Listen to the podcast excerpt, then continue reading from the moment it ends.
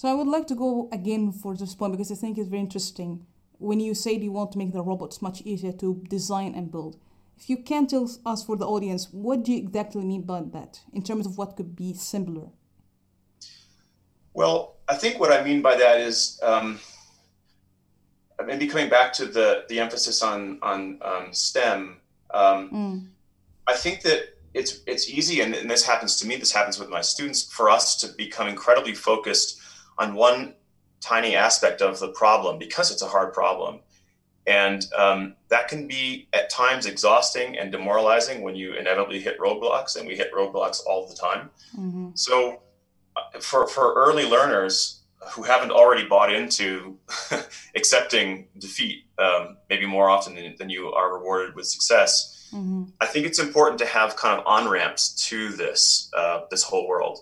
And so what that means is um, we spend a lot of time in my lab thinking about ways of collecting and consolidating what we've learned and turning that into um, design and fabrication automation tools so that other people can hopefully um, use those methods uh, to you know to bootstrap to build things that are that are real and interesting without suffering maybe all of the roadblocks that we did. And um, I mean, of course, this is not unique. This is what I think what what all scientists and engineers try to do. And I think that what we're trying to do is to just make that as accessible as possible yeah. um, through open source software tools.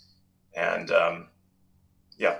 Yeah, I think this was very interesting because I, I'm curious as you when you look at the soft robotics field in general, because I think we have the issue about how we can have a designed recipe when we, we speak about materials in general. So I don't know how you see the design process in the field because we have issue for reproducibility one issue and sometimes we don't know how, how we have a design recipe. And i think maybe if we have maybe a reproducible uh, methodology and robust modeling technique i don't know how you see this approach in the field in general the designing itself. Well i think there's a really good example of that right now and, and folks who are doing a better job than i am um, i think uh, I think it was Conor Walsh's group that created the soft robotics toolkit initially, but but of mm-hmm. course many other folks are now contributing to it, and I think that's a wonderful resource for people um, for providing uh, designs that are already reasonably well explored and methods. Mm-hmm. Um, I think that we'd like to contribute to that to that kind of effort um, by providing design tools that um, maybe allow slightly more flexibility and expressivity in the mm-hmm. um, the morphologies that people are trying to design. So moving beyond the canonical PneuNet design um, into other kinds of morphologies and, and maybe not even specifying a particular morphology, but giving people tools, design automation tools. By the way, this is this is the uh, what, what, I'm describing um, is an end goal that we've not yet arrived at, but mm-hmm. we're working toward design tools that um, will allow folks to to quickly explore and express um, soft multi-material designs. Mm-hmm. And for the multi-material, because I think that's also challenging in the field, how you think that we can uh, use fabrication technique for combining multi-material with different properties? Because sometimes the issue of sliding or maybe adhesion. So I don't know. Yeah, what you thought about this problem? Yeah, well, I, I think that we have arrived at one particular approach to fabricating with, with multi materials. Mm-hmm. Um, uh, there are many different ways of, uh, of approaching that.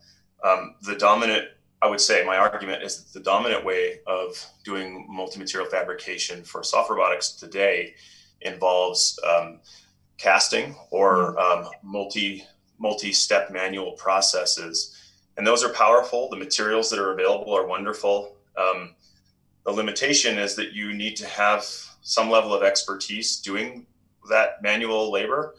Um, uh, and I think more importantly, um, the ability to to prescribe the locations of different materials in a multi-material design diminishes as the number of materials increases. So if you just want one or two materials in a design, mm. you use multi-step casting um, methods to um, to achieve that.